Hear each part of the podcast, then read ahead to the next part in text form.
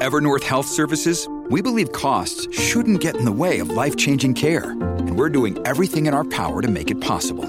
Behavioral health solutions that also keep your projections at their best? It's possible. Pharmacy benefits that benefit your bottom line? It's possible. Complex specialty care that cares about your ROI? It's possible. Because we're already doing it. All while saving businesses billions. That's Wonder made possible. Learn more at evernorth.com/wonder. Should I take part in Buy Nothing Day?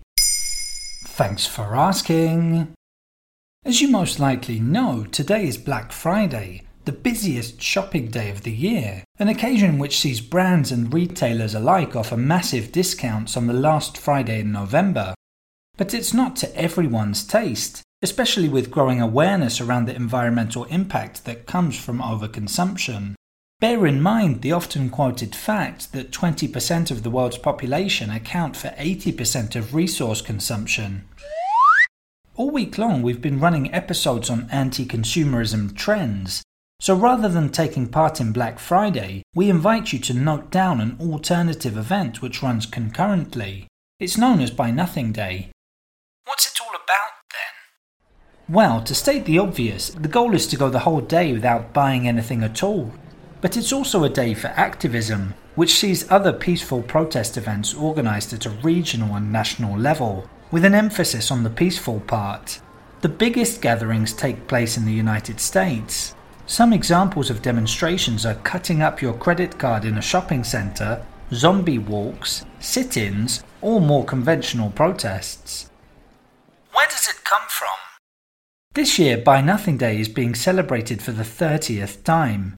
It was created in 1992 to encourage society to examine the issue of overconsumption.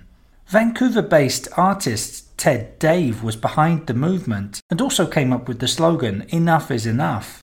The anti consumerism protest day was originally scheduled for September, but then in 1997 it was moved to coincide with Black Friday and thereby have more impact. Let's listen to an early 2000s advert from the Adbusters Media Group who promoted Buy Nothing Day to become what it is today. We are the most voracious consumers in the world. A world that could die because of the way we North Americans live. Give it a rest. November 23 is Buy Nothing Day. Has Buy Nothing Day gone international? It reached Europe at the end of the 1990s, although the success never quite reached the same level as in North America. Falling just after Thanksgiving and in the build up to the expensive Christmas period, it feels very relevant to a lot of Americans. This year it will be all the more poignant given the context of massive inflation all around the world. It still tends to get overshadowed by Black Friday, but does generate media coverage every year. As of 2016, communities in more than 65 different countries were taking part. In some countries, it's held the day after Black Friday. Buy Nothing Day's supporters encourage us all to think about our buying habits. With the global population due to hit 8 billion by the end of the year, we know that overconsumption has a harmful impact on living conditions for future generations. There you have it. Now you know whether you should take part in Buy Nothing Day. In under three minutes, we answer your questions and help you understand the true meaning behind the trends, concepts, and acronyms that are making headlines. Listen along and you will really know for sure.